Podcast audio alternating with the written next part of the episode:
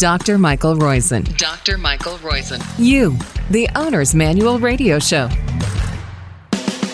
You're listening to You, the Owner's Manual radio podcast, Radio MD, iHeart, or wherever you download us from. Thank you very much for doing it. It's what motivates us.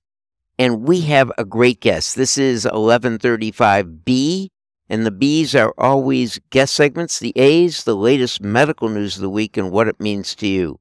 But the B this week may mean more to you than anything. Netta Gorman is the host of the podcast Life After Sugar. And I was fortunate enough to be interviewed by her. Was so fascinated by her style and what she knew that I had to ask her if she would come on mine. Her real website is After Sugar Club, A F T E R sugarclub.com.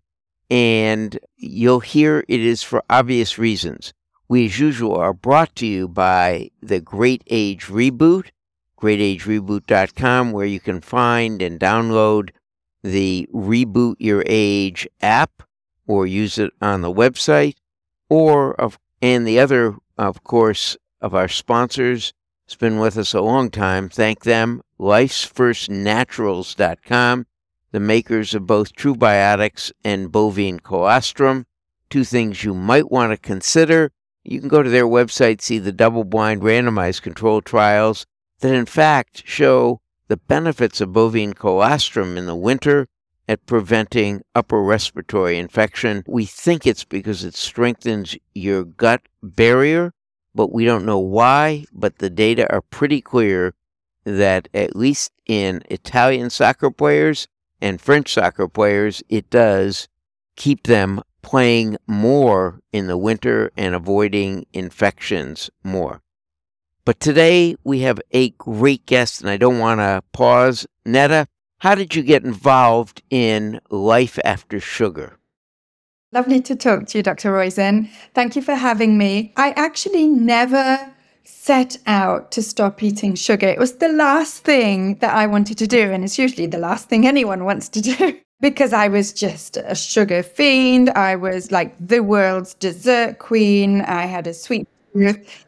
It was like it, whenever I felt you have a lot of competition for being that, you know. Yes, I I think I could win. I really yeah. In those days, I think I could have won.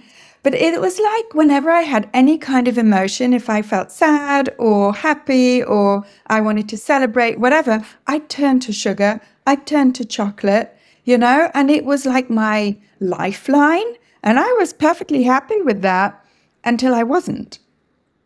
And most people kind of cut sugar because of weight issues, but for me, it was because of my digestion. What What about your digestion that you caused you to try this? And how did you try it? Did you go gradually? Did you go all of a sudden? Did you avoid simple carbohydrates at the same time? How did you do this? I mean, I get to see you. Our listeners don't because this is a radio podcast, if you will. And your your skin looks like that of a 12 year old. I mean, it's beautiful as as you are. How did you happen to choose this if it wasn't a weight issue? Because most people, it is a weight issue that starts them on it, isn't it?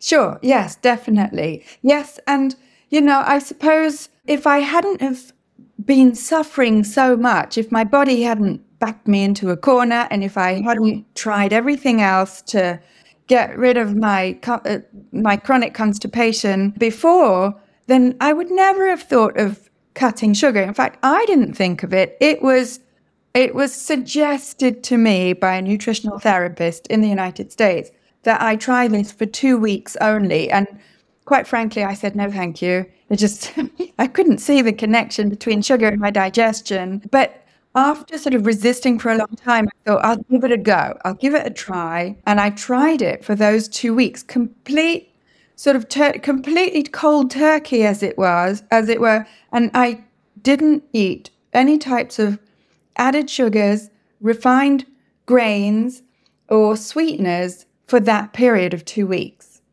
So you avoided really every uh, the sugars, you avoided syrups, you avoided simple carbs for two weeks.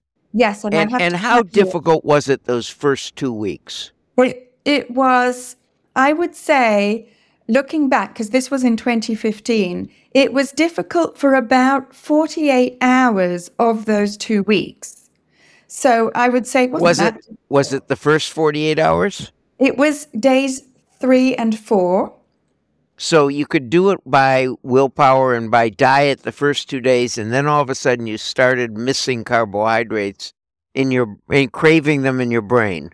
Mhm, It wasn't cravings yet. It was my body saying, I've got to go and lie down. I can't function anymore because I'm not getting what I'm used to getting. But I wasn't craving as such, not yet. That came quite a bit later, actually. My body was just exhausted. And then because it wasn't using the fuel it was used to using. And then after those 48 hours of being pretty much MIA, really, I sort of jumped out of bed and thought, oh, now I feel better. And my energy levels starting, started to go up and up and up. And I, my, my joints started to, to like just be less stiff or less achy. And I, although I didn't have a huge amount of weight to lose, I did have some. And it, I felt that my pants were getting looser. And it wasn't like I was eating less. And then, so at the end of these two weeks, I actually did feel better. And the nutritional therapist said to me, Well, you know, you can start reintroducing a little bit of those types of foods that you cut. And I was like, No, no, I think I'm going to carry on. And I carried on for another week, another week, and it's been, well, seven and a half years. Fantastic. And so now you started to tell other people about it. How did this happen to hit you in a career way? In other words, I don't want to give away everything about you, but you're going to tell us, I hope, everything about you in this concept. So, what were you doing? What was your occupation at the time you started to go off sugar? And how did you change what you decided to do?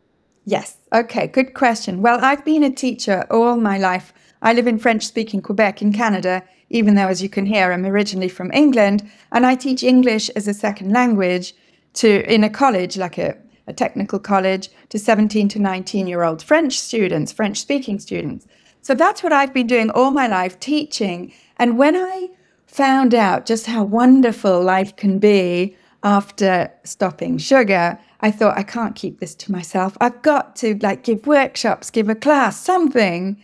And I started doing that in French in, in the little town that I live in. And gradually over the years, I decided to switch over to English, to my first language. And so I'm still teaching a little bit, but I sort of have two different passions my passion of teaching English as a second language and my passion of teaching life after sugar to people who may, like me, may not actually want to stop eating sugar, but they realize they have to. And and so what do you tell me how do you express that second passion? Do you have a consultant practice other than in other words you have a and we should say she has a great podcast. I think it's called Life After Sugar. Is that right? And obviously it it you can get to that podcast the same way we said aftersugarclub.com and get to the Life After Sugar. But but other than that podcast and the web, do you have a consultant practice? Do you teach it in a class? Do you teach it in small groups? What do you do to spread this? Because obviously you've got a passion. Yes, I do. I do. I have a membership called the After Sugar Club. So my so the people who tend to gravitate towards my message and the sort of the happy, joyful message of life after sugar are actually very often people who are already health conscious. Most do intermittent fasting already and realize that sugar's getting in the way of doing fasting easily, naturally. And so they hear me on my podcast, Life After Sugar, or on other podcasts like yours, and they feel that I get them. I get that it's not just about weight loss, it's about living life in a more healthy way, not just physically, but and not just what you eat, but how you see life and how you relate to yourself and to your food and to sugar. So the After Sugar Club is a membership, a bit like I call it the Netflix of sugar, you know. You, you pay a monthly fee and you get access to a library of resources that I've built. You get access to our community and you get access to live calls with me and with the group to get support, to get accountability, to get my guidance, my insights. And it's a wonderful international group of people. Isn't that great? I'm I'm honored to be able to talk to you. Now you are seven and a half years after this. What how much sugar do you have at all in your diet? And Quebec is known as the maple sugar capital of the world. What do you say to the maple sugar producers in Quebec? I do apologize. I'm sure they can survive without me. but you're right. Well, as added sugars, I would say I eat zero, especially the sweet sugars. And my tastes, funnily enough, have changed to this to the point where I actually dislike sweet tastes of all kinds. So I don't need to sweeten my food because I actually do not like sweet tastes anymore for having not really tasted them for so long. It's I can my taste buds have really become very sensitive to tastes in general and sweet tastes specifically. So yeah, I have that same issue, if, if you will. That is, even using raisin reduction, which we use to sweeten some of our recipes, I have to have our chef cut it in half or quarter because I'm so sensitive to sugar now. It's crazy, isn't it? And it's freeing. I find it particularly liberating not to need the sweetness of any type of sweetness and not to sort of run after the sweet tastes like as if I needed something, as if something wasn't complete or satisfactory to me. So, yeah, the simple answer to your question on that score is zero. I don't use sweeteners of any type, either natural or artificial. I certainly don't use refined sugar or any of its sort of synonyms, and not even natural sugars like honey or maple syrup. Only not because they're necessarily bad, but only because I don't like the taste of sweet foods anymore. And I've developed the love of all other tastes. Yeah, I do think they're naturally bad. So I'm going to go that far, even if you're in Montreal and saying that from a uh, commercial standpoint. I don't know. I don't know that you are, but if you are, the point is, I don't think you need to because they are a increase uh, blood sugar, especially fructose, that is freed, attaches to proteins and makes the proteins dysfunctional. So I think uh, you can you can actually uh, say they are bad. In any case, tell us about your diet. When do you eat? What do you eat? And uh, what do you enjoy eating? Right. Well, I can tell you 100% truthfully that I enjoy absolutely everything that I eat. And I have a special term for what I eat, and I call it food.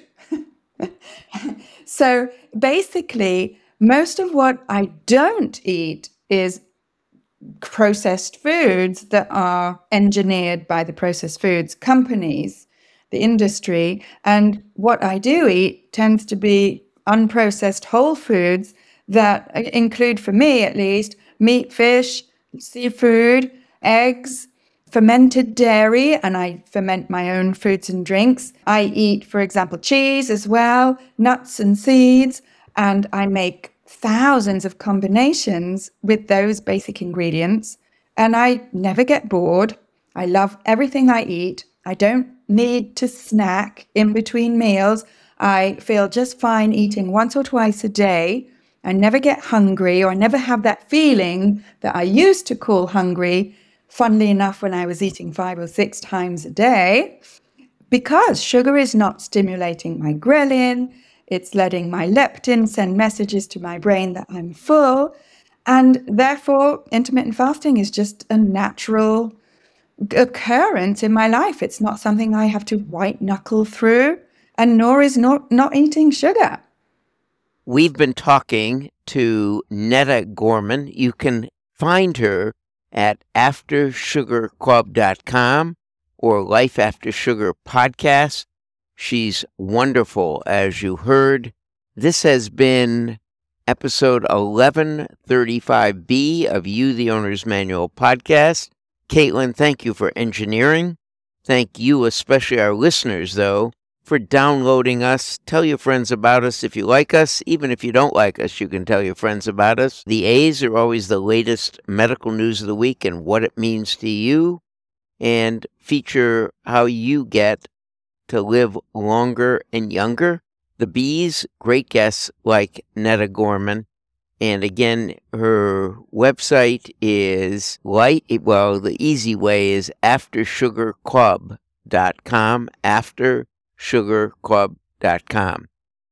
Thanks again. We'll be back next week with another spectacular guest, although I don't know that anyone can do as well as Netta has. And remember, we are sponsored by the greatagereboot.com. You can go to our website, greatagereboot.com, download the app Reboot Your Age, and find out how to stay young longer and prepare for the reboot, which will allow you, with at least an 80% probability, to be 40 when your calendar strikes 90. And the other sponsor is lifesfirstnaturals.com, the makers of both Trubiotics and bovine colostrum. Bovine colostrum is something you should consider in the winter to head off those upper respiratory infections especially if you're going to get around your grandkids and haven't been around them in a few weeks. Upper respiratory infections are often given from your grandkids to you. Thanks very much. We'll be back next week.